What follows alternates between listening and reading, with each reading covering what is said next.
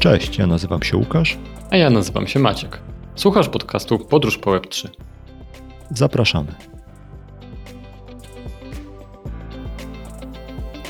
Dzień dobry Maćku. Dobry wieczór Łukaszu. Dobry wieczór. Jesteś na drugim końcu świata, więc muszę się dostosowywać do ciebie, jeśli chodzi o porę dnia, tak? Maćku, czy ty uciekłeś na drugi koniec świata, żeby uciec przed kryzysem, czy miałeś jakiś inny powód? Nie powiem. nie.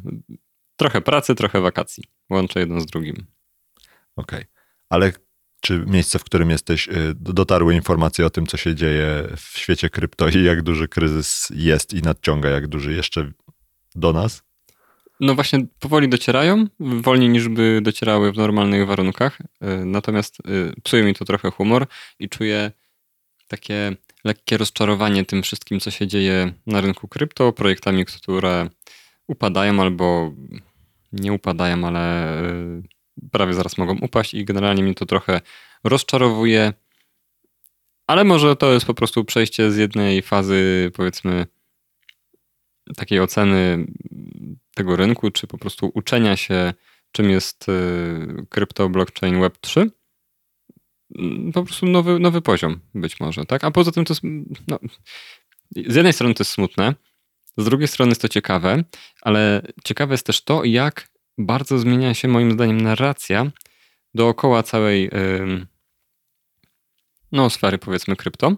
Jak do tej pory wszystko było super, a teraz yy, poza tym, że nie jest super, bo są olbrzymie spadki, to jeszcze narracja wokół projektów, które były do tej pory super, się bardzo zmienia i teraz wychodzą powiedzmy na jaw czy na wierzch oceny, opinie, informacje o tych projektach z wcześniejszego, z, wcześniejsze, z wcześniejszego czasu, które były negatywne. Tak jest oczywiście zawsze, że tam jest potem szukanie tych dwóch, trzech, czterech opinii, które były negatywne w masie pozytywów. No ale niemniej jednak jest to takie, mówię, z jednej strony ciekawe, z drugiej strony jest to takie po prostu przygnębiające.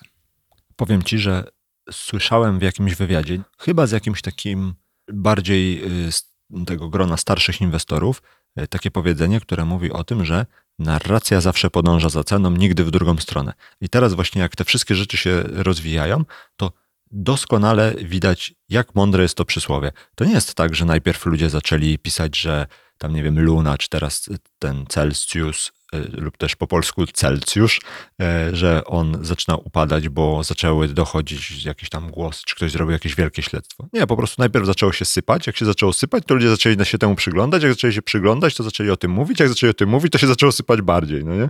Więc to jest w ogóle ciekawe. Mam taki plan, żebyśmy trochę porozmawiali o tym, jak nam się wydaje i co wyczytaliśmy a propos tego, y, czy jest kryzys, czy będzie kryzys, jak duży będzie i co się może wydarzyć. Y, I porozmawiali chwilkę o Celsjuszu, y, co się tam dzieje i dlaczego chwieje się, lub też za chwilkę się może przewrócić. Zobaczymy, jak to będzie do czasu, w którym wypuścimy. Tak jest. Co ty na to? Tak, bardzo dobrze, tak zróbmy. Dlaczego chciałem, żebyśmy ten temat poruszyli? To jest taki wątek na Twitterze, który znalazłem, który zresztą ci wysyłałem, że misiowy rynek, czyli bear market, y, ma trzy stany i jest to wątek, który jest oparty o wpis mm, chyba z 2018 roku takiego pana, który się nazywa Fred Wilson i to jest taki znany i bym powiedział prominentny inwestor y, w świecie VC amerykańskim, który już tam chyba od końca lat 90. inwestuje. E, I on w 2018 roku, patrząc na rynek krypto, właśnie opisywał to, jak wygląda e, niedźwiedzi rynek, czyli rynek, w którym jest Bessa. Mm, I mm, ten wątek twitterowy jakby przygląda się temu wpisowi i jakby mapuje go na dzisiejsze czasy i okazuje się, że wszystko na to wskazuje, że nic się nie zmienia. Więc e, tam są takie trzy stage, czyli trzy takie poziomy, w który jakby, które jakby po kolei powinny się wydarzać, czy też odpalać y, i, i w którą stronę to idzie. Pierwszy z nich to jest, to chyba da się przetłumaczyć jako odprężenie, y, czyli taki moment, w którym jeszcze cały czas jesteśmy podekscytowani, w jakiś taki sposób nakręceni tą hossą, która była. Y, widać jakieś spadki, ale no, dalej ta narracja jest jeszcze w tym trybie, że we gonna make it i tak dalej, wszystko będzie dobrze. Stopniowo y, jakieś różne asety spadają, ale to nie są jakieś takie drastyczne skoki, tylko takie drobne, ale jak się patrzy na ten wykres tak trochę oddalając go, no to widać, że trend jest zauważalny i że leci w dół, y, ale wszystkim się wydaje, że wszystko jest w porządku i to w ogóle nie wygląda jakby była jakakolwiek bessa. Tłumaczenie jest takie, że tam wracamy y, ze szczytów, które jakby, że rynek testował szczyty y, i że teraz będzie tutaj powrót do takich bardziej sensownych wycen, że wszystko jest w porządku. Po prostu no, było trochę wahnięcie w górę, teraz wracamy troszkę w dół. Generalnie wszystko jest dobrze. Y, inwestorzy ładują pieniądze, ludzie kupują dalej tak, jak mieli kupować. Cieszą się, że kupili trochę taniej niż na górce. Za chwilę odbije, więc za chwilę będą szybkie zyski, przynajmniej na papierze. E, i że wszystko jest dobrze, wszystko będzie tak, jak było do tej pory, lekkie wahnięcie.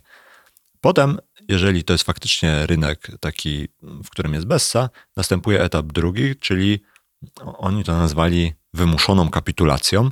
To znaczy, to jest taki moment, w którym coś drastycznego się wydarza i to już nie jest tak, że można to zakrzyczeć i mówić, że wszystko jest dobrze i że wszystko się uda i że tak naprawdę nic strasznego się nie wydarzyło, tylko tak naprawdę rzeczy zaczynają się, zaczynają się dziać takie, które są nieprzyjemne. To znaczy.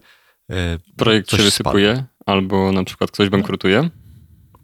Na przykład y, może upaść taki projekt, który miał swojego stablecoina. Na przykład. Na przykład. Zupełnie losowy przykład z głowy, no nie? I dokładnie no jakby tak jest, taka jest teza, że weszliśmy w ten etap drugi w momencie, w którym upadła Luna i, i UST. To znaczy, to już nie jest tak, że można sobie po prostu przetrzymać y, pewne zdarzenia, albo że można y, przeczekać je, tylko w momencie, w którym no, ktoś był na przykład y, dużym, du, dużo zainwestowany w Lunę, czy miał dużo majątku w UST, no to te pieniądze są nie do odzyskania. On realnie je stracił w całości albo w prawie w całości. I teraz e, to jest taki moment, w którym niektórzy są zmuszeni, żeby e, część rzeczy sprzedawać. E, co za tym idzie, no jakby te spadki się dodatkowo nakręcają, bo nie dość, że stracili pieniądze w wyniku jakiejś takiej niespodziewanej, dużego jakiegoś krachu czy wydarzenia, to jeszcze dodatkowo potem jakby sprzedając kolejne rzeczy, dodatkowo nakręcają nam spiralę. Napędza no się tym, ten proces. Tak, to jest taka spirala, która kręci się cały czas, ale kieruje się w dół. I teraz w tym, w tym etapie jest coś takiego, co w inwestowaniu, chyba w analizie technicznej, nazywa się hmm, podskokami zmarłego kota, jakby to się chyba na polski tłumaczyło. To znaczy, że są takie e, odbicia, które mogą mieć różną długość i różną jakby wysokość, że tak powiem, ale generalnie one nie zmieniają całego trendu, tylko są takimi momentalnymi takimi okresami wytchnienia. Gliczami których... na wykresie. Tak, trochę tak. Wydaje się, że trochę coś się wydarzyło lepszego. Y, te, te takie na zielono świecące się wykresy y, motywują co po niektórych do zakupów, więc wtedy znowu podbijają y, całą tą spiralę trochę do góry, ale fundamentalnie rzeczy dzieją się złe i to nie jest tak, że któryś z tych takich podskoków spowoduje odbicie rynku. On tylko momentalnie na chwilę daje jakiś taki element wytchnienia Wtedy też pojawiają się ludzie, e, którzy zaczynają mówić, że o nie mówiłem, zawsze mówiłem, że to skam i tak dalej. Nawet jeżeli wcale za bardzo tak nie mówili, albo jeżeli nie do końca e, mówili to, co teraz chcieliby powiedzieć, że mówili, e, łatwo się jest podpiąć w tym etapie rynku pod taką narrację, że wszystko to było złe, dawna było wiadomo, wszyscy przecież powinni to widzieć i tak dalej.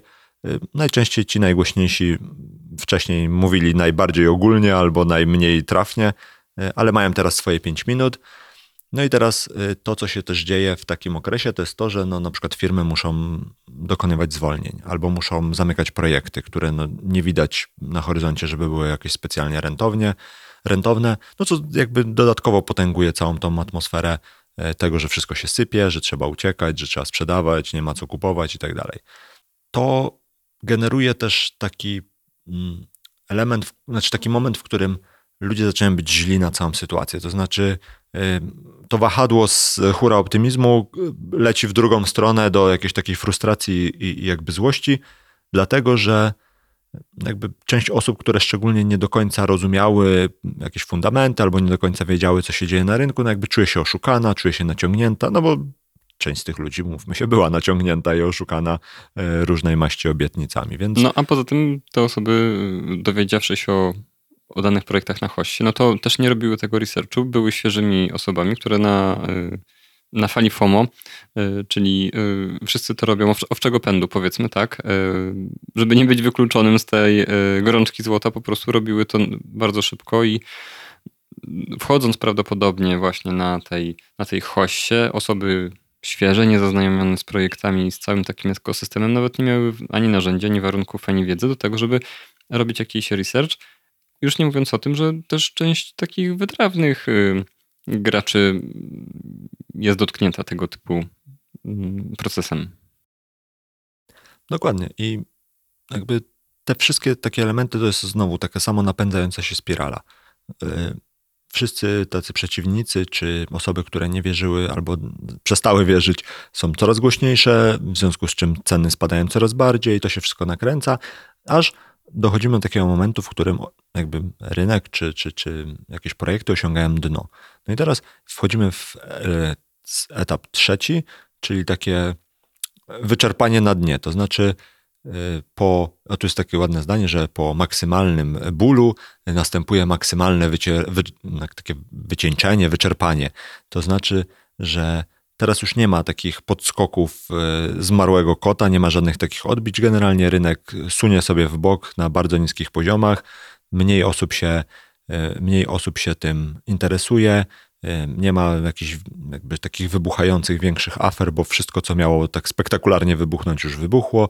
Po prostu jakby rynek na jakiś czas zostaje, no nie wiem, czy zapomniany, co bardziej taki porzucony przez y, narrację, czy przez jakieś takie światło reflektora, bo jakby po prostu media i ludzie, którzy się zajmują rzeczami incydentalnie, jakby przechodzą na kolejne tematy, przestają się interesować tym fragmentem rynku.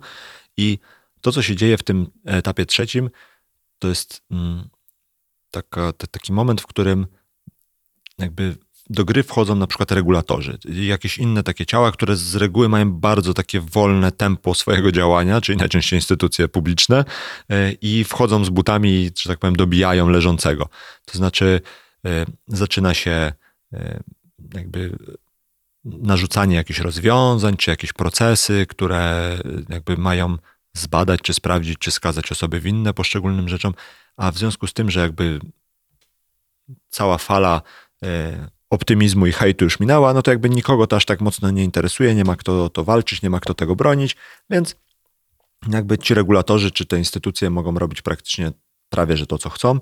E, Fred Wilson jakby mówi o tym, że e, w czasach bańki dotcomów no jakby y, regulatorzy wpadli na rynek i zaczęli wszystko, co miało przyklejoną etykietkę, że jest z internetu, zaczęli przyglądać się temu, zastanawiać się, jak to wyregulować, jakie tutaj powinny być jakieś prawodawstwo związane z tymi rzeczami, tak żeby jakby założenie w teorii jest takie, żeby uniknąć takiego samego krachu tylko za jakiś czas. No, historia raczej pokazuje, że to takiego krachu to unikamy, ale nie unikamy kolejnego, trochę innego i tak dalej. Tu rynek finansowy chyba ma najbogatszą historię.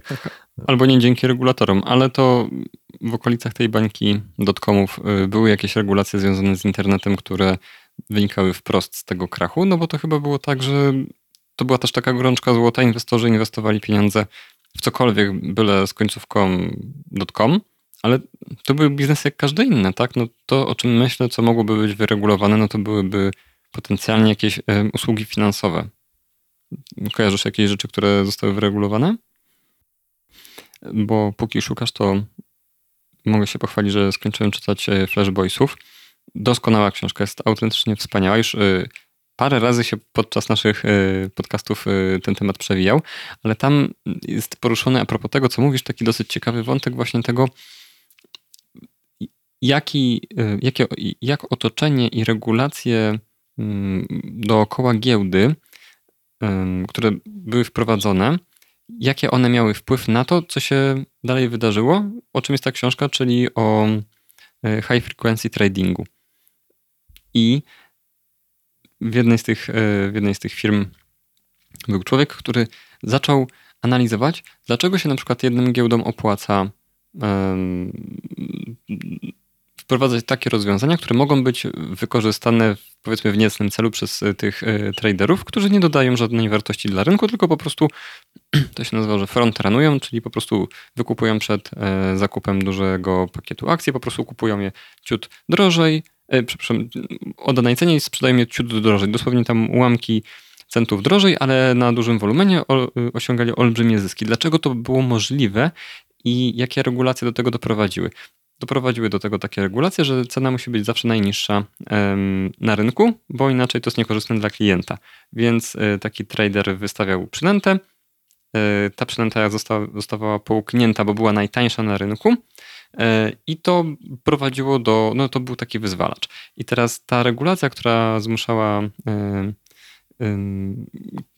pośredników, czyli na przykład duże banki, do tego, żeby, żeby kupować po najniższej cenie za każdym razem, wynikała z tego, że wcześniej to nie było oczywiste i można było oszukiwać swojego klienta, ale to było też jakąś e, regulacją i tak dalej, i tak dalej. I wszystkie patologie, które były na, danym, na daną chwilę e, dostępne po prostu do wykorzystania na, na danym rynku, wynikały z tego, że one były nieudolną odpowiedzią albo niepełną odpowiedzią e, regulatorów, na poprzednie problemy i tak po prostu ten człowiek, jeden z pracowników zamknął się w swoim biurze, spędził dwa tygodnie, e, jak ty na Satoshim po prostu e, i zbadał ten temat po prostu tam, nie wiem, 100 lat do tyłu po prostu, jak Jedna regulacja wynika z błędów poprzedniej regulacji, która miała naprawić błędy jeszcze poprzedniej regulacji. Także to jest super ciekawe, co ty mówisz w kontekście właśnie tego, że na tych zgliszczach wchodzi regulator, zobaczył, o, to się wywaliło wszystko dookoła, to ja to teraz obuduję,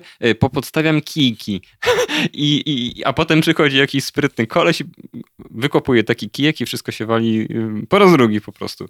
No. Zresztą y, wracając do, do, tego, Fred Wilson tylko wspominał o tym, że na fali tej bańki dotcomów na początku lat 2000 przyszli regulatorzy i zaczęli jakby przyglądać się rynkowi.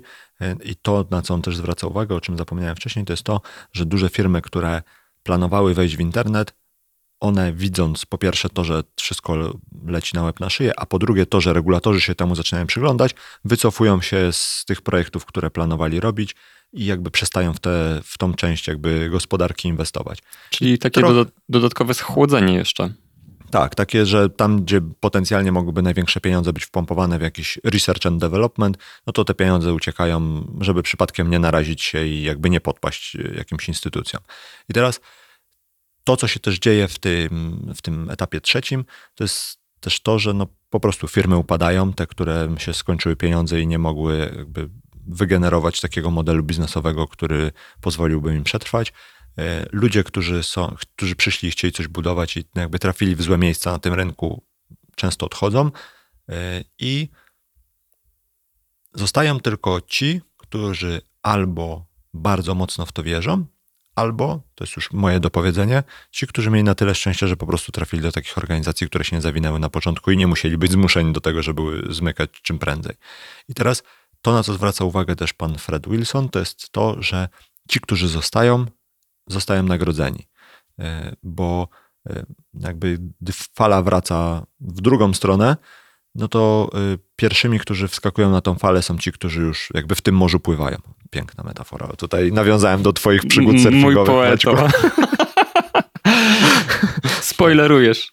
Muszę jakiś szalik sobie następnym razem założyć, beret, żeby to bardziej pasowało. Kryształową kulę i w ogóle jeszcze z drugiej strony jakiś poetyckiej części być może jakieś inne hmm, insygnia.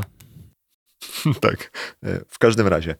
No to, co się potem dzieje, no to jest jakby kolejna fala. Ona najczęściej nie jest taka sama jak poprzednie, e, czymś się różni, no ale ci, którzy weszli, wytrzymali, jakby wybudowali względnie zdrowy biznes, na kolejnej fali no jakby są dodatkowo niesieni. On jako przykład podaje oczywiście Amazon. Amazon podobno w piku miał akcje po 90 dolarów, one spadły do 6 dolarów, co brzmi jak dobre 80 parę procent spadku. I ten spadek był chyba w 2002 roku, jeżeli dobrze pamiętam, albo w 2001, a odbicie i wrócenie do poziomów z mm, jakby tego momentu, w którym byli na szczytach, czyli do 90 dolarów, był dopiero chyba w 2008 roku. Czyli to jest jakby dobre pół dekady czekania na to, żeby wrócić z dołka na poziom, który był pierwotnym szczytem. No nie? Oczywiście jak się odzumuje ten wykres Amazona, no to on z perspektywy tam 25 lat, no to czym przesadziłem, 20 pewnie 4 albo coś w tym stylu, y, no to nie widać tego wahnięcia i jakby przez to, że potem to urosło to the moon, no to tamte wahnięcia są jakby pomijalne, no bo na takiej skali no to, to, to są tylko takie jakieś drobne wyskoki w górę i w dół. A, ale wiesz co, trzeba byłoby też na to patrzeć z tej perspektywy, że to zwycięzcy piszą historię i jest ten cały bias, ym, taki, taki, taki błąd poznawczy związany z tym, że ci, którzy wygrali, no, no, legendarne porównanie, tak? Ci, którzy wygrali olimpiadę, czemu wygraliście? Bo chcieliśmy wygrać, bo bardzo chcieliśmy, tak? A czy pozostali zawodnicy nie chcieli wygrać, no to jakby nie jest przepis na sukces, tak? To, to, ten sekret. Warunek konieczny, ale niewystarczający. Nie? Dokładnie. Sekret tkwił gdzie indziej, ale do takiej publicznej świadomości do, dociera tylko to, co jest odfiltrowane przez tego zwycięzcę, który chce mieć taką, a nie inną narrację i on buduje tą, ten, tą swoją legendę w ten sposób. No, moim zdaniem przynajmniej. Tak, no to nawet też ostatnio słyszałem w jakimś takiej rozmowie a propos tego, że y, Sheryl Sandberg odeszła z Facebooka, czy tam odchodzi z Facebooka, że y, ktoś kiedyś robił jakieś takie mm, badanie, czy no, ciężko nazwać badanie, może bardziej taki jakiś przegląd tego, jak zmieniała się narracja o historii firmy prowadzona przez samą firmę w kolejnych latach, no nie? I to, co wyszło, to jest to, że każdy przepisuje historię pod tezę z dnia dzisiejszego. No co jakby się nad tym dłużej zastanowić, to nie jest jakieś specjalnie e, dziwne i zaskakujące, ale e, no jakby wydaje się to ciekawe, że no jakby nawet w takich e, w takim sektorze, gdzie no te firmy są na giełdzie, jakby wszystkie te dokumenty są dostępne i tak dalej, to i tak stopniowo, klocuszek po klocuszku, ta historia jest przepisywana pod to, żeby pasowała do dzisiejszej narracji i tak, żeby te wszystkie jakieś takie o, o, jakby takie kropki, które nie pasują do tej kreski, którą próbujemy, którą próbujemy połączyć, wszystkie kropki, no to zamazujemy te kropeczki, żeby przypadkiem nikt o nich nie wspominał i żeby zapomniał i żeby ogóle, było tak, jak chcemy. I w ogóle mnie to nie dziwi. Jakby to, co powiedziałeś, to, to jakby do mojego wyobrażenia o, o, o świecie pasuje idealnie, bo nikt tego nie będzie pamiętał, bo te zmiany tak progresywnie nie bolą z dnia na dzień.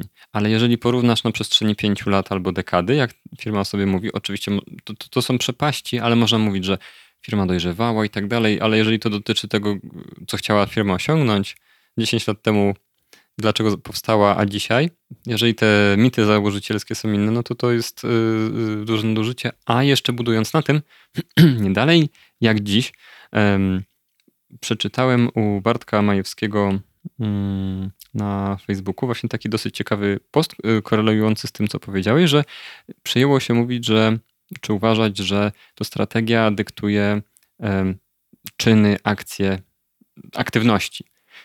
Natomiast tam Bartek to jakby tak kontruje, mówiąc, że to raczej jest tak, że strategia jest potem dopasowywana do tego, co było tą siłą napędową, czyli jest jakby usprawiedliwianie efektów, nadając tym efektom nazwy, wiesz, cofamy się w czasie i mówimy, ok, to mieliśmy taką strategię, dzięki temu jesteśmy tu, gdzie jesteśmy, a to być może nie jest tak do, zawsze do końca.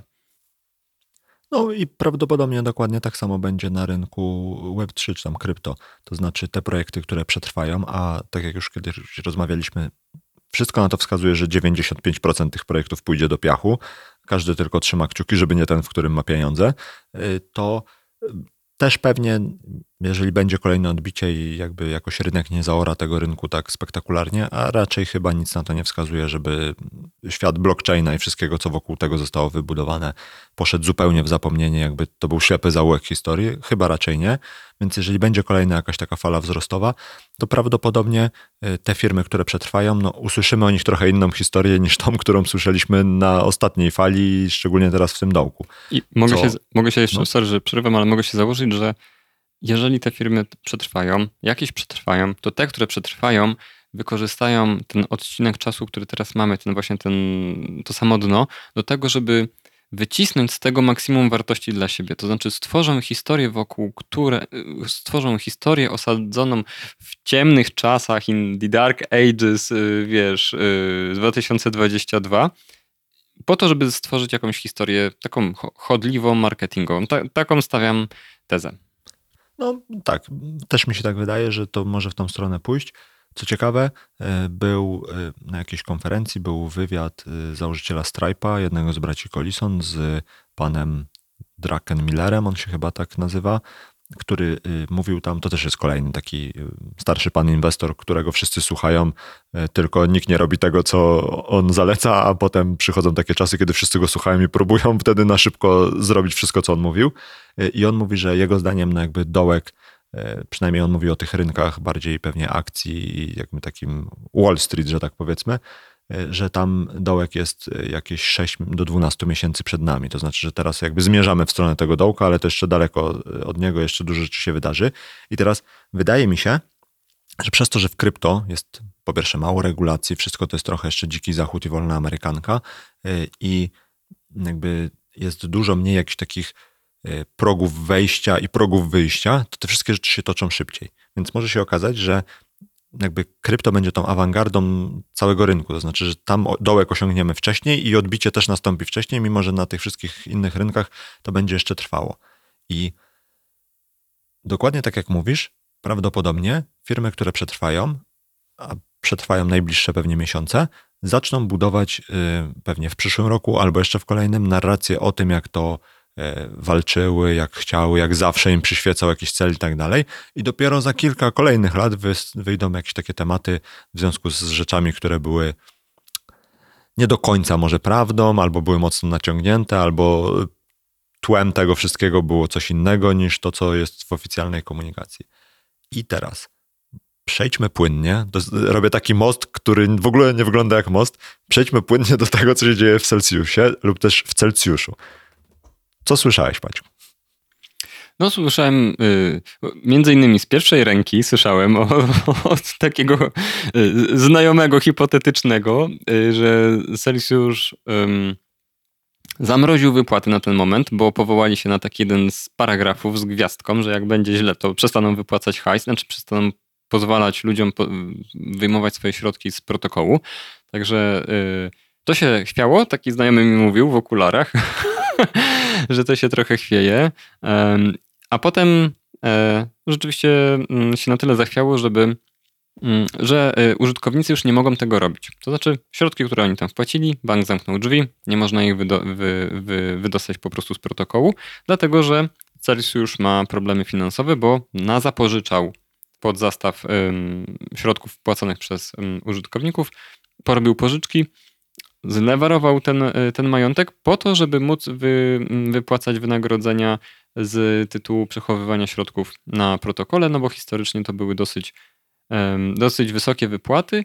Powiedzmy tak, pi razy drzwi dla prostego rachunku Celsjusz płacił tam 7% z małym haczykiem, gdzie na rynku te, e, te na, na, na Etherze, znaczy za lokaty na Etherze, gdzie na innych protokołach to była maksymalnie połowa typu 4, typ, albo, a tak naprawdę bardzo często jeszcze mniej. Także to jest taki telegraficzny skrót. Zróbmy tylko jeszcze y, taką krótką informację o tym, czym jest Celsius albo Celsjusz. Musimy ustalić, jak się nazywa. Mówmy Celsjusz. Może być? I sprawdzam, jak się wymawia. Dobra. To y, jakby założenie było takie, że to ma być firma, biznes, który ma być bramką do wejścia w świat krypto dla ludzi, którzy nie chcą wchodzić w świat krypto. To znaczy, którzy nie chcą zakładać portfela, którzy nie chcą y, samemu krążyć po świecie DeFi. Miał być taką nakładką, która na świat DeFi y, dodaje bezpieczeństwa, czy y, teraz to śmiesznie brzmi, ale no jakby takiego mm, poziomu takiego trochę wajbu jak w banku albo w jakiejś instytucji finansowej. To była firma, która zebrała z rynku tam ponad 850 milionów od funduszy VC, miała ponad milion y, użytkowników, 3 miliardy dolarów w zarządzaniu. I teraz jak to wyglądało? To wyglądało w taki sposób, że taki ten podstawowy i pierwszy chyba, albo jeden z pierwszych, a na pewno najgłośniejszy produkt y, Celsjusza to były lokaty działało to w ten sposób, że można było za ich pośrednictwem albo za pośrednictwem dowolnej innej, na przykład giełdy scentralizowanej, zakupić jakiś jeden z tokenów albo coinów, które oni tam mieli wylistowane, przelać do Celsjusza i za to, że trzyma się jakby w ich, nazwijmy to, skarbcu y, te tokeny czy coiny, dostawaliśmy wypłaty tam na jakimś poziomie, tak jak wspomniałeś, tam przy Etherze to było chyba w porywach do 7% rocznie. Y, co było ciekawe, to jest to, że oni te nagrody wypłacają co tydzień, czyli że w każdym tygodniu jest przeliczana wartość od wartości tego, co mamy w portfelu y, i, i jakby dodawany teraz były dwie opcje. Dodawany był albo ten token, który stejkowaliśmy, lokowaliśmy, albo ich token, który oni sami stworzyli, który się nazywał cel. Oni zachęcali do tego, żeby korzystać z ich tokena e, tym, że wypłacali po prostu chyba tam 25% większe e, nagrody w ich tokenie niż w tokenie tym, który zastejkowaliśmy. I teraz wszystko byłoby spoko, gdyby nie było chyba dwóch rzeczy. Po pierwsze, tego, że e, Celsius był nakładką na DeFi, ale właśnie zlewarowaną i taką mocno ryzykowną, a po drugie, że wszystkie asety miał wymieszane ze sobą. I to jest zupełnie nieprzejrzyste, co tam było w środku, bo połową problemu byłoby to, gdyby na przykład korzystali z jakiegoś, nie wiem, puli płynności, powiedzmy, albo z tego Lido Finance, które stejkuje na Beacon Chainie, czyli tym takim y, odnodze Ethereum, który testuje Proof of Stake, który płaci nagrody. Y, I gdyby jakby jeżeli tam ci dają 4%, to Celsjusz na przykład dał 3,5%, 0,5% byłoby dla niego, e, ale generalnie, że to by było to samo. Problem był taki, że oni to wszystko lewarowali, jakby wszystkie te swoje lokaty, wszystkie działania były w taki sposób prowadzone, bym powiedział, mocno ryzykowny. I teraz wszystko się spinało elegancko w momencie, w którym e, rynek rósł, nowy kapitał wpływał na jakby do świata krypto, no i jakby trochę mieliśmy taką mm, schemat Ponziego, e, to znaczy e, nowi ludzie, którzy wchodzili na ten rynek, spłacali ten jakby problem z taką jednostkową wartością każdego portfela, e, jakby zasypując tą dziurę, licząc, że jakby w którymś momencie ten rynek się wyrówna. No tylko nie zdążyliśmy dojść do momentu, w którym ten rynek się wyrównał, bo Celsjusza dopadło parę problemów. Po pierwsze, lokował środki w projektach, które były schakowane, o których już mówiliśmy w którymś tam poprzednim odcinku, pewnie w połowie odcinków przynajmniej, które do tej pory nagraliśmy, więc to jest jedna rzecz, więc no jakby realnie stracił te, te pieniądze. Stracił trochę pieniędzy na Lunie, chociaż akurat tutaj podobno nie aż tak dużo, jak e, mógłby stracić, e, ale też mm, jakby te ruchy, które robił, czyli na przykład właśnie te pożyczki pod zastaw y, z WBTC, czyli z wyrapowanego bitcoina, no po prostu przeniesionego bitcoina na sieć Ethereum, że tak powiem, takiego syntetycznego y, jakby bitcoina w Ethereum, jakby pod zastaw y, niego brał pożyczki na przykład DAI, czyli stablecoina i wszystko byłoby spoko, gdyby nie to, że cena bitcoina zaczęła drastycznie spadać i te pożyczki, które były zaciągane e, w momencie, w którym bitcoin był wysoko, zostały zlikwidowane albo mogą zostać zlikwidowane w najbliższym mogą być, czasie. Mogą być zlikwidowane i teraz jest właśnie cała akcja, żeby ten cały majątek Celsjusza nie został zlikwidowany. Stąd zamrożenie kapitału, żeby nie było odpływu majątku z e, protokołu, bo, bo to jest też tak y, dla naszych słuchaczy, że mm, likwidacja jest wtedy, kiedy jest niespłacona pożyczka albo kiedy y, ten zastaw posiadany przez dany protokół spada do pewnego poziomu, bo to jest jak w Lombardzie, musisz y, dać majątku za 1000 zł, żeby dali ci pożyczki za 500 zł, więc musisz mieć dużo więcej tego lombardowego majątku, żeby mieć na przykład tego daja, który jest no, dolarem, tak? No bo można byłoby zrobić taką analogię, że Bitcoin jest produktem, takim e, nie, niewalutowym, więc za niego za, za 1000 dolarów bitcoina dostajemy 500 dolarów daja. Tak?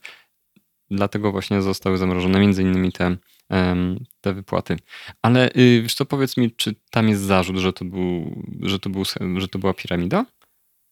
Nie, nie, to jakby nie jest zarzut, tylko, znaczy może jest, tylko bardziej chodzi mi o sam model działania. To znaczy, wiesz, w momencie, w którym oni płacili więcej niż y, dało się osiągnąć y, w DeFi w prosty sposób y, i trochę tych pieniędzy wyciekło przez różne haki i było wszystko jeszcze zlewarowane, no to jakby podejrzewam, że to, co oni chcieli zrobić, to jest dociągnąć do momentu, w którym ten rynek się w jakiś sposób ustabilizuje, ale oni już zgromadzą na tyle dużo kapitału, że będą albo too big to fail, albo no jakby rynek trochę sam się wyreguluje, no nie?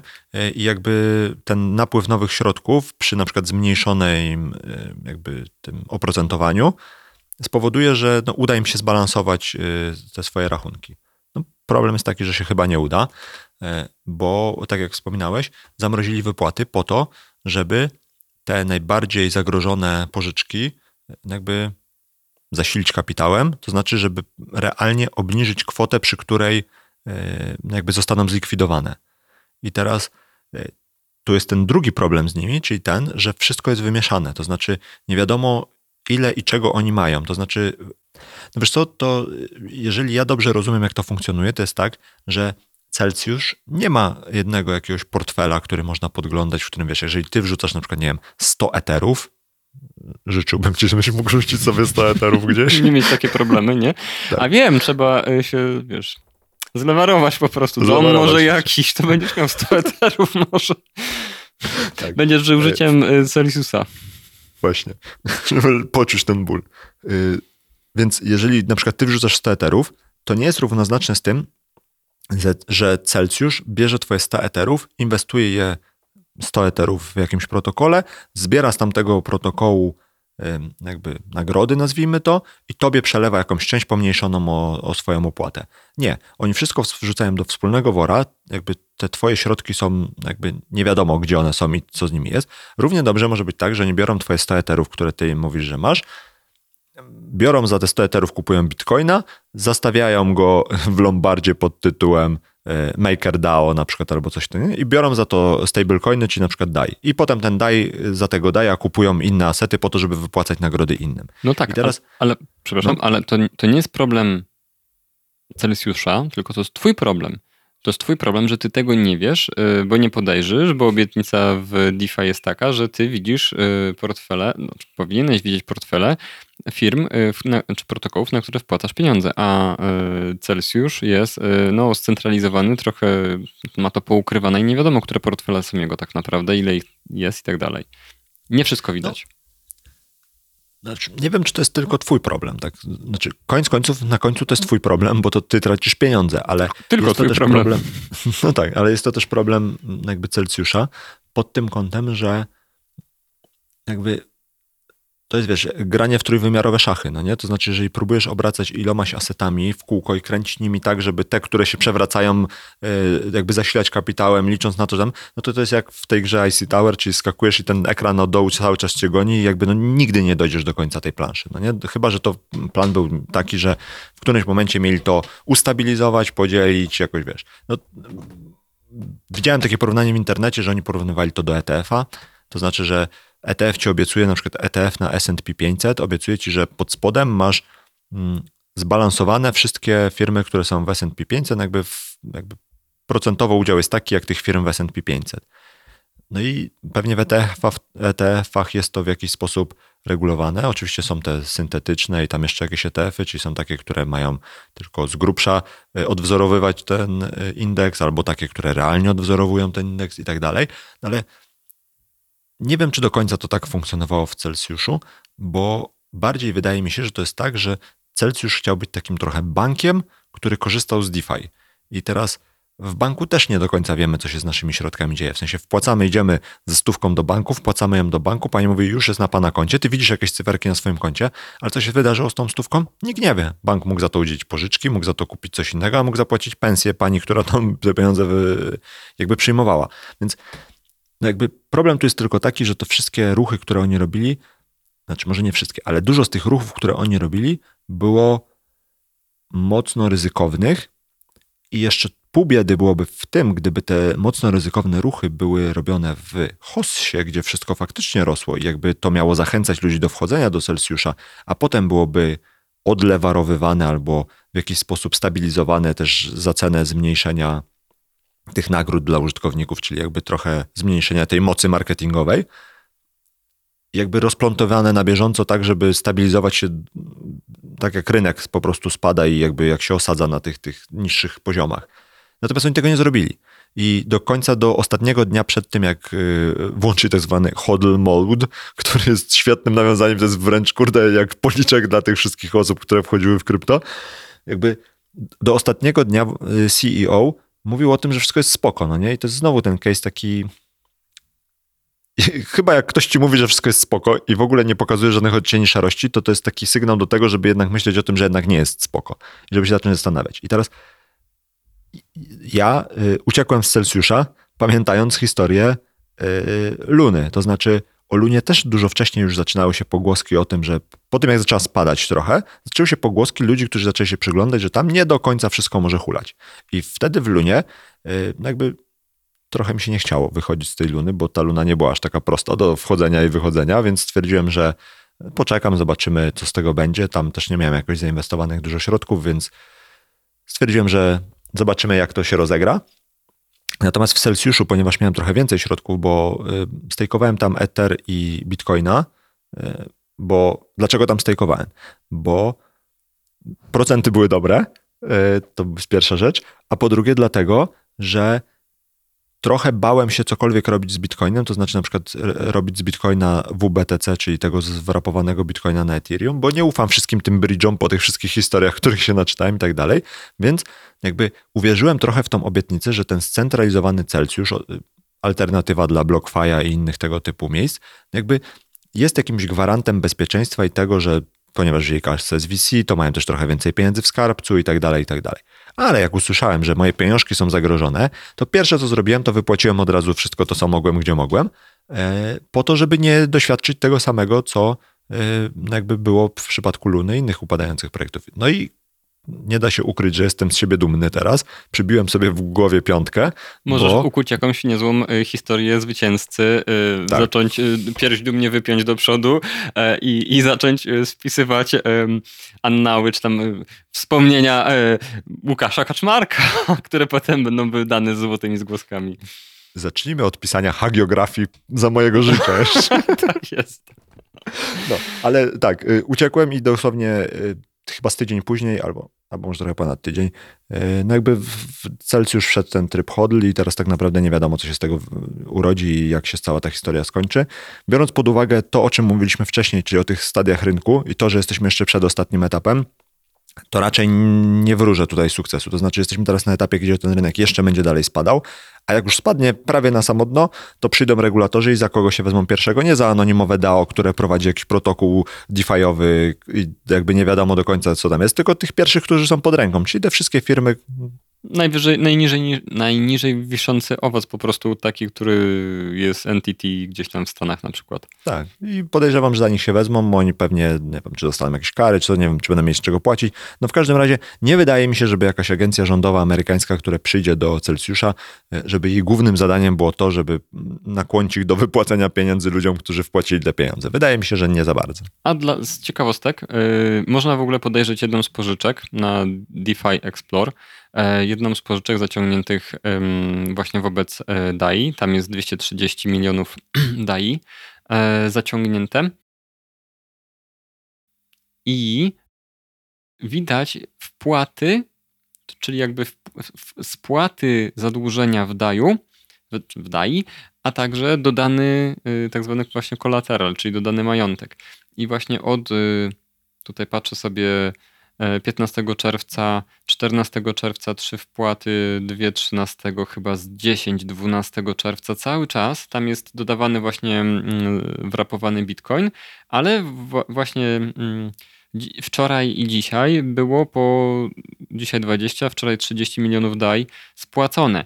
I co ciekawe, na przykład ten, mm, ta spłata tych 30 milionów e, DAI z wczoraj podniosła ratio, czyli właśnie stosunek e, posiadanego kapitału do zaciągniętej e, pożyczki z 190% do 213%.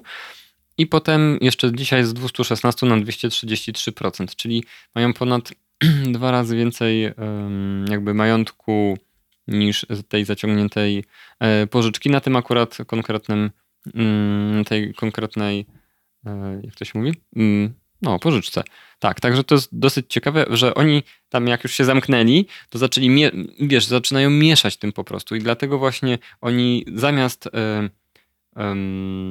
spłacać, to być może jest jeszcze też taka teoria, z którą ja się spotkałem, że zamiast spłacać, wiesz, najszybciej tą pożyczkę jak tylko mogą, to oni podnoszą majątek po to, że być może mają coś coś innego w planach po prostu. Może chcą Blackjacka zagrać i wiesz, i wygrać to, żeby y, mieć jeszcze więcej kasy.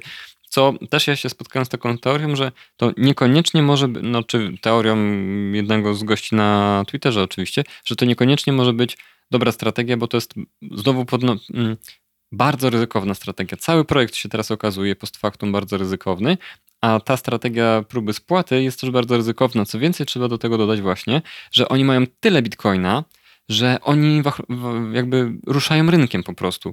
To nie jest bez wpływu na rynek. Co więcej, teraz każdy obserwuje tego Celsjusza. Tak jak Luna pociągnęła w dół mm, kawał rynku, nie mówię, że cały, ale mocno wpłynęła na rynek i na tak zwany sentyment rynku. Tak samo teraz ten Celsjusz i jego olbrzymie problemy, bo on monstrualne ilości po prostu majątku tam przechowuje w stosunku do całego kryptoekosystemu oczywiście.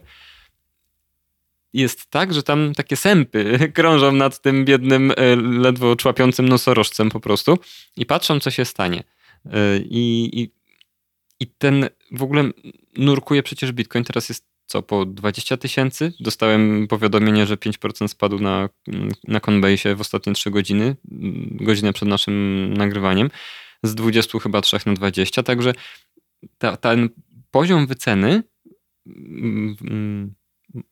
przedmiotu, jakim jest Bitcoin, jeden Bitcoin, zmienia ilość pieniędzy w tym skarbcu tego mm, a jest jeden do jednego przecież PEG tego DAIa, tak? Czyli DAI sobie stoi w stosunku do dolara, Bitcoin spada w stosunku do dolara tak naprawdę, więc ta różnica pomiędzy tym e, jest do zasypania. Co więcej, w jednym z odcinków przecież poruszaliśmy temat naszej zlikwidowanej e, pożyczki na całe 30 dolarów, chyba z tego co pamiętam, ale dokładnie Nasze 30 dolarów to jest takie 300 dolarów, 300 milionów czy 30 milionów dolarów y, Celsjusza, tak? E, tylko, że to było nasze, tam jest nie, nie, Celsjuszowe, tylko publiczne, ludzkie.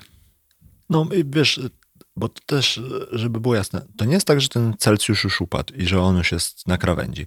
Wydaje mi się, że on jest jeszcze kawałek od krawędzi, to znaczy, że tam jeszcze jest miejsce na ruchy. Wydaje mi się, że i tak oni za późno zaczęli robić jakieś działania, e, no ale jak już teraz zaczęli je robić, no to tak naprawdę to jest teraz walka o przetrwanie.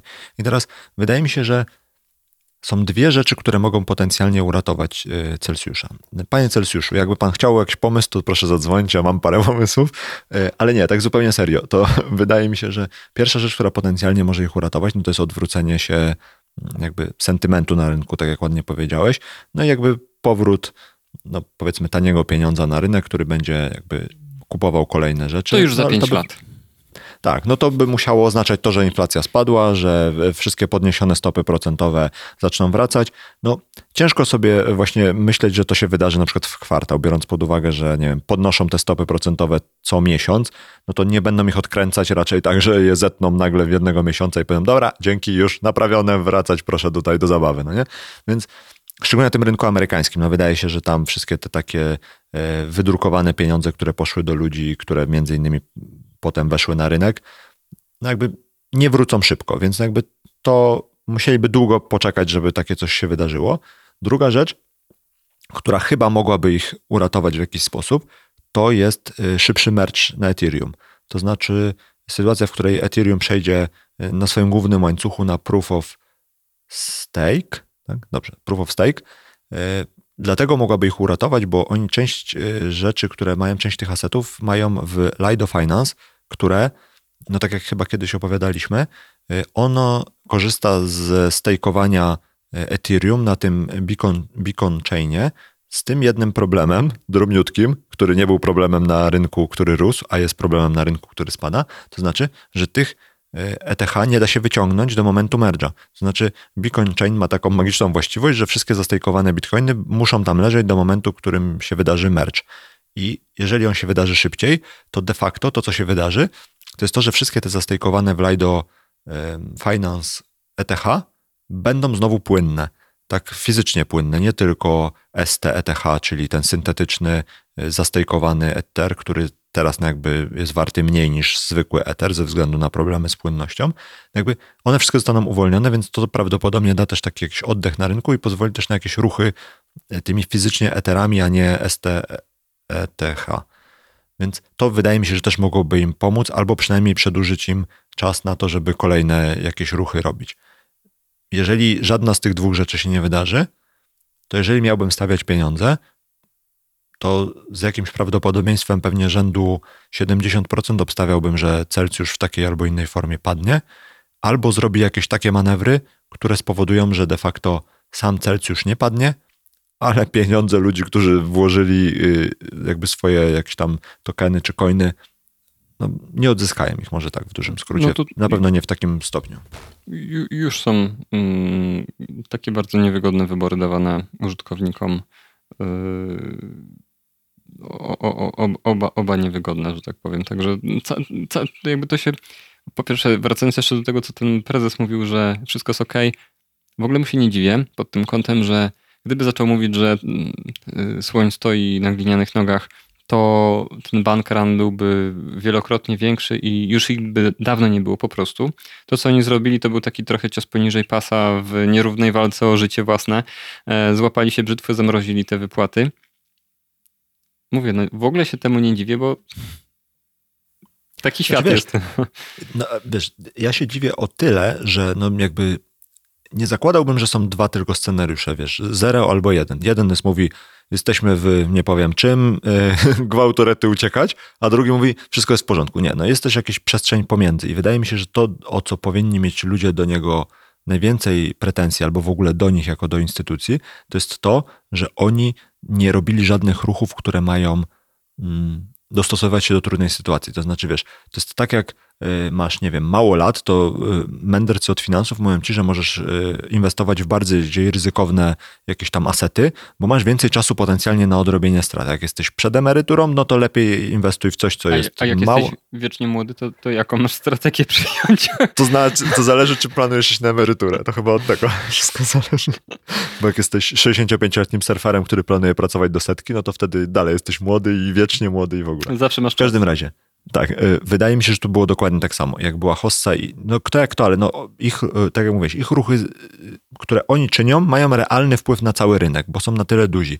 I teraz to oznacza też, że oni widzą, co się dzieje na rynku. Jakby czują wydatnie. To nie jest tak, że jak spadnie o pół procenta, to jest, a pół procenta z moich 30 dolarów, nawet nie wiem ile to jest, no nie? Tylko u nich to są jakieś miliony albo setki milionów y, dolarów wartości y, asety. Więc Wydaje mi się, że to, co, o co powinny być największy zarzut do nich, to jest to, że nie mieli jakiegoś takiego backup planu na sytuację, która się zacznie odwracać, że w ogóle tego nie obserwowali albo w ogóle tego nie rozumieli, bo głosy o tym, że nadchodzi jakaś tam forma kryzysu czy spowolnienia gospodarczego, no były już od jesieni zeszłego roku. I teraz, o ile my, maluczcy, mogliśmy sobie to ignorować i myśleć sobie, o tam panowie miliarderzy za wielką wodą mówią takie rzeczy, co do nas dotyczy, przecież tutaj kredyt spłacam, chlebek kupuję, wszystko jest w porządku, o tyle ludzie, którzy zarządzają de facto instytucją finansową, mimo że krypto, to powinni mieć jakieś y, trochę takie, nie wiem, no, kilka scenariuszy, no bo świat jest jakimś tam y, takim miejscem, w którym rzeczy się dzieją z określonym prawdopodobieństwem. I teraz, jeżeli jesteś przygotowany tylko na jeden scenariusz i okaże się, że wydarzy się coś, na, jakby co, mimo że było mało prawdopodobne, to się wydarzyło, no to wtedy nie wiesz, co z tym zrobić. I wydaje mi się, że po to są te wszystkie stres testy banków i tego typu rzeczy, żeby jakby sprawdzić, czy banki w sytuacji innej niż jest dzisiaj też są w stanie wytrzymać na przykład, no nie? A nie bierzesz pod uwagę, że to był tak duży projekt. W pewnym momencie, no dalej jest. Nie dlatego, że on był budowany po to, żeby był y, be- bezpieczny y, i, i, i w ogóle stabilny, tylko po to, żeby był wielki, żeby była chwała organizatorów y, i żeby była z tego dobra kaska zwyczajnie. No bo wiesz, ja trochę teraz tak przeciągam linę w drugą stronę, bo wiesz, mówisz o rozwiązaniach y, zregulowanego rynku banków, a obietnica Celsjusza była taka, że walczmy z bankami, go bankless, przecież jest Celsjusz, tutaj my jesteśmy twoim bankiem y, w twoim, na twoim blockchainie i wszystko. I wiesz, i to też jest jeden z zarzutów, który mm, ludzie stawiają Celsjuszowi, że złamał obietnicę właśnie daną na początku, bo miał być zawsze y, miała być zawsze furtka do wyciągnięcia kasy z powrotem, tak? No wycofania się z tego, tak? Ale się furtka zamknęła. Kluczyk, kluczyk się wziął i sam To- przekręcił, nie? Ale Najbardziej mi się podobało hasełko, które oni mieli. E, y, Gdzie to miałem? Military Grade Security. To jest Wiesz, no, najlepsze. Co to se- znaczy? no security może mają, wiesz, tam może mają Tak. pancerne drzwi do serwerowni, wiesz. Na, i, No, i, ale ty wiesz, sam fakt, że military grade oznacza, że co? Że masz pana w mundurze y, w budynku albo coś takiego, no bo przecież... tak, właśnie. Albo masz metalowe drzwi, no to jakby się nad tym zastanowić, to ta jakby metafora jest zupełnie nietrafiona i wręcz jest idiotyczna, no nie? No bo to, to military to co, byś miał drut kolczasty na płodzie, no. No, ale wiesz, dlatego ja uważam, znaczy nie to, że nawet uważam, ale biorę też pod uwagę taką wersję, że tam było dużo rzeczy naściemnianych. Pewnie dużo rzeczy było bardzo dobrze zrobionych, bo to też nie jest tak, że, są, że to jest beznadziejny projekt, tylko że na pewno na przykład też sobie wyobrażam, że dobra, inżynierowie, tak, programiści, tam są wysokich lotów, bo to, z tego co pamiętam, to chyba nie byli zhakowani na przykład, albo nie wiemy o tym, bo to było po cichu zrobione. no nie, no. Technologia jest ok, tylko zobacz, że problemy, które oni mają, wynikają z decyzji biznesowych. Decyzją biznesową jest to, że za, ym, zapożyczyli się i tak zlewarowali. Decyzją biznesową jest to, że wybrali takie, a nie inne asety. Na przykład takie, z których nie mogą wyjść, bo muszą odczekać od 6 do 12 miesięcy po y, dokonanym merge'u na Ethereum, który jest Który nie wiadomo kiedy będzie. który no jest nie? Króliczkiem, którego. Tak, króliczek jest y, aktualnie goniony. Jak złapią króliczka, to 6 do 12 miesięcy. To przecież jest absolutnie niezależne od ciebie. Nie masz nad tym żadnej kontroli, a wkładasz tam taką kasę, jaką wkładasz, tak? O, y, olbrzymi procent. z, Lewarują nie- tam jeszcze. Tak, z miliardu, więc to wiesz, ja na to patrzę, że to są biznesowe decyzje i teraz jeżeli podjąłeś ryzyko, albo może inaczej, jeżeli podjąłeś decyzję, że podejmujesz ryzyko, to y, gdzieś też z taką teorią się spotkałem, że y, takie różne y, katastrofy, czy w ogóle straszne wydarzenia wynikają z, z serii złych decyzji. Z serii bardzo złych decyzji, że jedna zła decyzja nadaje ton, tak zwany anchoring, tak, kotwiczenie. Kotwiczysz coś na jakimś absurdalnie głupim, y, wiesz, poziomie, nie? I teraz jeżeli dopuszczasz i tolerujesz coś absurdalnie głupiego, to potem każda inna głupia decyzja nie wydaje ci się już aż tak głupia, jakby się wydawała, gdybyś na przykład wychodził od łukaszowego poziomu y, ryzyka, czyli gdzieś koło kostek, ewentualnie do półłytki, bo wtedy tego typu wydarzenia to w ogóle by nie miały miejsca po prostu, nie? No ale wiesz, y, to koniec końców sprowadza się do ludzi znowu, no nie? W sensie takim, że wszystko na to wskazuje, że właśnie ich pomysł i jakby sama idea mogła być nawet i szczytna i jakby ciekawa i taka, która mogła się udać, o tyle ludzie, którzy byli wdrożycielami tej idei czy tej misji, która tam była, jakby podejmowali złe decyzje, które się na siebie nawarstwiały. I czemu podejmowali te złe decyzje? Prawdopodobnie dlatego, że mieli złe zachęty. A te złe zachęty wynikały albo z tego, że, no powiedzmy sobie jakąś teorię. E, Fundusze VC chciały, y, narzuciły im tempo wzrostu i najprostszym jakby sposobem na wzrost było, oprócz robienia airdropów, którego akurat chyba oni nie robili, y, było dawanie wyższego oprocentowania po to, żeby więcej ludzi weszło do projektu. No i taka bardzo, bardzo wysokopoziomowa decyzja na poziomie całej organizacji i jej jakichś takich połączeń z innymi organizacjami, w tym wypadku funduszami VC, przepropagowana w dół do jakiegoś takiego tam e, asset managera czy kogoś takiego, powoduje, że on fizycznie zawęża się do decyzji złych albo gorszych, no nie? W sensie tam nie było dobrego rozwiązania, żeby wykręcić te wyniki, więc mógł zrobić tylko coś złego albo, albo gorszego. I to potem się znowu sumowało w górę, w drugą stronę. Znaczy suma tych złych decyzji poszczególnych osób, którzy byli w ten sposób zachęcani z poziomu organizacji, jakby powodowała, że jak to się zaczyna sypać, to się zaczyna sypać wszystko, bo przecież no jakby, może nie wiem, ale zakładam, że jedna osoba nie wachluje całym majątkiem takiego Celsjusza, tylko są pewnie osoby albo od poszczególnych asetów, albo od poszczególnych, nie wiem, tam obszarów, czy tam, wiesz, wielkości portfeli, no nie wiem, ale zakładam, że jest tam parę osób, które się tym zajmują. I teraz wszystkie te historie, które do nas docierają, brzmią jakby każdy z nich robił te super ryzykowne i super głupie ruchy. To znaczy, no wiesz, tutaj z pożyczki pod zastaw bitcoina, tutaj zlewarowanie Ethereum, używanie Lido Finance, y, oczekiwanie na merge, który nie wiadomo kiedy się wydarzy i tak dalej, i tak dalej. Korzystanie z Luny i tak dalej. No wiesz, nie wydaje się, żeby oni uniknęli jakiegokolwiek ryzyka, które było dostępne na rynku. To znaczy, we wszystkich hakach praktycznie dostali trochę mniej lub bardziej. W- Zrobili rzeczy, które były mocno ryzykowne z takiego finansowego punktu widzenia. Więc to brzmi, jakby tam, kurde, każdy zrobił samą serię złych decyzji, dokładnie tak jak powiedziałeś. I to jakby nie mogło się to inaczej skończyć, no nie?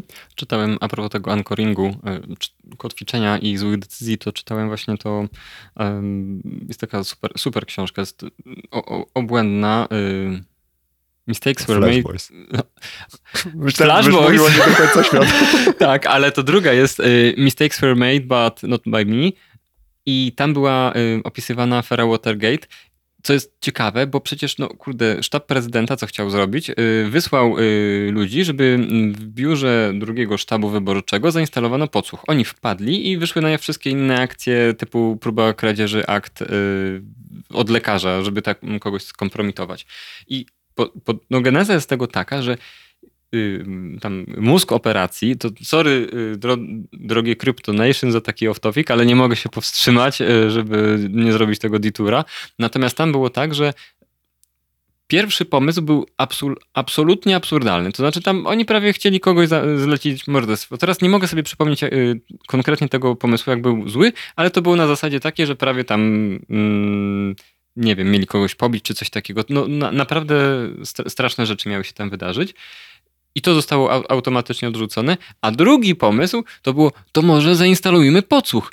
No kurde, no to jeżeli schodzimy z takiego poziomu, to scho- schodzimy do, do bezpiecznego dla każdego bez obrażeń ciała pomysłu, zainstalujmy podsłuch w pokoju. No to Przecież kurde. nikt nie zginie. Nikt nie zginie. To, to uff, wreszcie normalny pomysł jakiś, także y, i tu, wiesz, y, to my sobie teraz tutaj, wiesz, filozofujemy, jak to mogło być tam mm, u nich w, w Celsjuszu w środku. Pozwalamy sobie na takie y, dzikie, y, dzikie pomysły. Jak było, nie wiemy, to prawda. Natomiast no, wydaje się, że y, ten projekt cały był mm, no jakby pieniądze nie biorą się znikąd i te wypłaty dużo wyższych wynagrodzeń też musiały być jakimś ryzykiem obarczone, bo no też obietnica właśnie in, inwestycyjna jest taka, że jeżeli masz bezpieczny produkt, środek, inwestycje, to masz niższe wynagrodzenie niż przy podejmowaniu większego ryzyka, bo za większe ryzyko dostajesz większą nagrodę. No i Celsjusz wypłacał większą nagrodę, okazuje się, że dwukrotnie większą nagrodę, niekoniecznie przy dwukrotnie przy tylko dwukrotnie większym ryzyku dla tego, kto wpłacał, bo się okazuje, że rynek powiedział: Sprawdzam e, i teraz e, jest problem. To, co prawdopodobnie najlepszego można zrobić teraz na rynku krypto, to przenieść wszystkie swoje asety do jakiegoś portfela, który jest twój, do którego masz klucze i nic z nimi nie robić i czekać, aż rynek y, będzie na nim jakaś odwilż, bo wszystkie znaki na niebie i ziemi wskazują, że wchodzimy albo już weszliśmy w czasy bardzo dużej niepewności i każde korzystanie z, z jakiegokolwiek, nie wiem, czy protokołu, czy projektu, który cokolwiek robi z tymi środkami, łącznie z tym, że trzyma je za ciebie, to jest narażanie się na niebezpieczeństwo. Oczywiście o różnej skali prawdopodobieństwa, że stracisz te środki, ale trzymanie ich na y, cold wallecie, u siebie w domku, dobrze zabezpieczonego i tak dalej, powoduje przynajmniej to, że prawdopodobieństwo, że stracimy te środki, jest zminimalizowane do jakby takiego najmniejszego poziomu przy zachowaniu jakichś tam zasad bezpieczeństwa. Co też uczyniłem? Kupiłem Ledgera, wrzuciłem moje środki z Celsiusa do Ledgera, schowałem Ledgera, zakopałem w chodlu- ogródku pod tym drzewem takim, co ci pokazywałem. Tam obok zakopałem tą kartkę, jakby. Z tymi dziwnymi słowami, z rymowankami. Tak, tak. Zaraz ci powiem, jakie to były słowa. Może, żebyś zapamiętał, zapisz sobie, Maćku. Jasio. Dobrze. E, Tak. O, właśnie, to może następny odcinek nagramy o tym, jak używać Ledgera. Jak już y, puściliśmy wideo, to może się okaże, że Ledger y, to może być dobry odcinek. Także, y, drodzy słuchacze i teraz oglądacze, y, stay tuned. Tak jest. Dziękuję, Maćku, za dzisiaj. Dziękuję Łukaszu również. Trzymaj się. Papa. Pa. Dzięki za wysłuchanie kolejnego odcinka podcastu Podróż po Web3. Żeby nie przegapić kolejnych odcinków, pamiętaj, żeby zasubskrybować ten podcast w swojej aplikacji do podcastów. Wejdź również na www.ppw3.pl i zapisz się do newslettera. Otrzymasz dzięki temu powiadomienie o każdym nowym odcinku oraz dodatkowe materiały. Dzięki i do usłyszenia. Cześć.